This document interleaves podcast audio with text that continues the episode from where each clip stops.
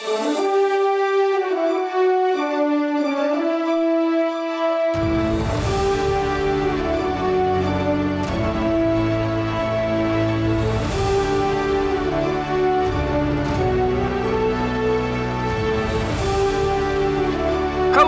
and welcome back to Archives of Fabella Daily, the podcast inserting little wrinkles into a magical world.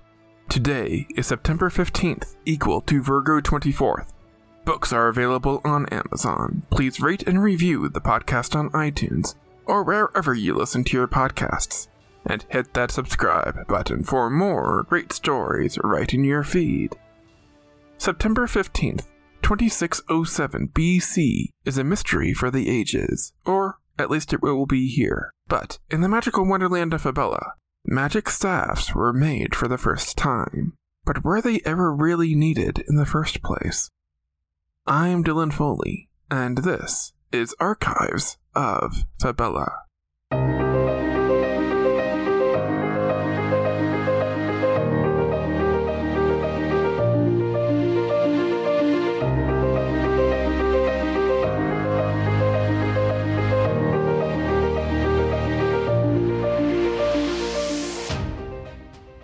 Beyond our world, there is love.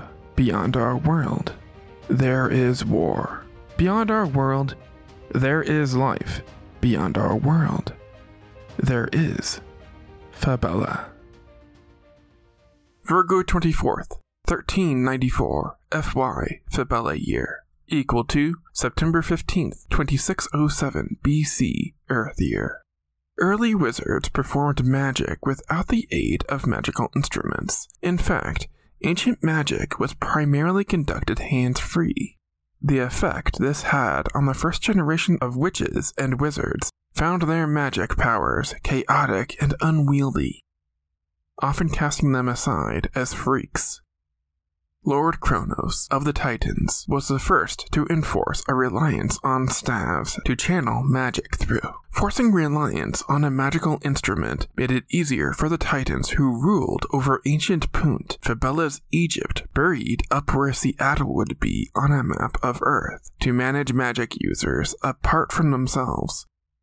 Most of their serious or even minor crimes were punishable by having staffs broken. This trend continued throughout history. Obviously, governments couldn't allow the magical community to conduct their business unchecked. The manufacturing of staves and later wand making served to have an ongoing registry of magical users. Wands and staves, in this case, became crutches that the magical community relied upon, and they lost the ability to perform wandless magic over time.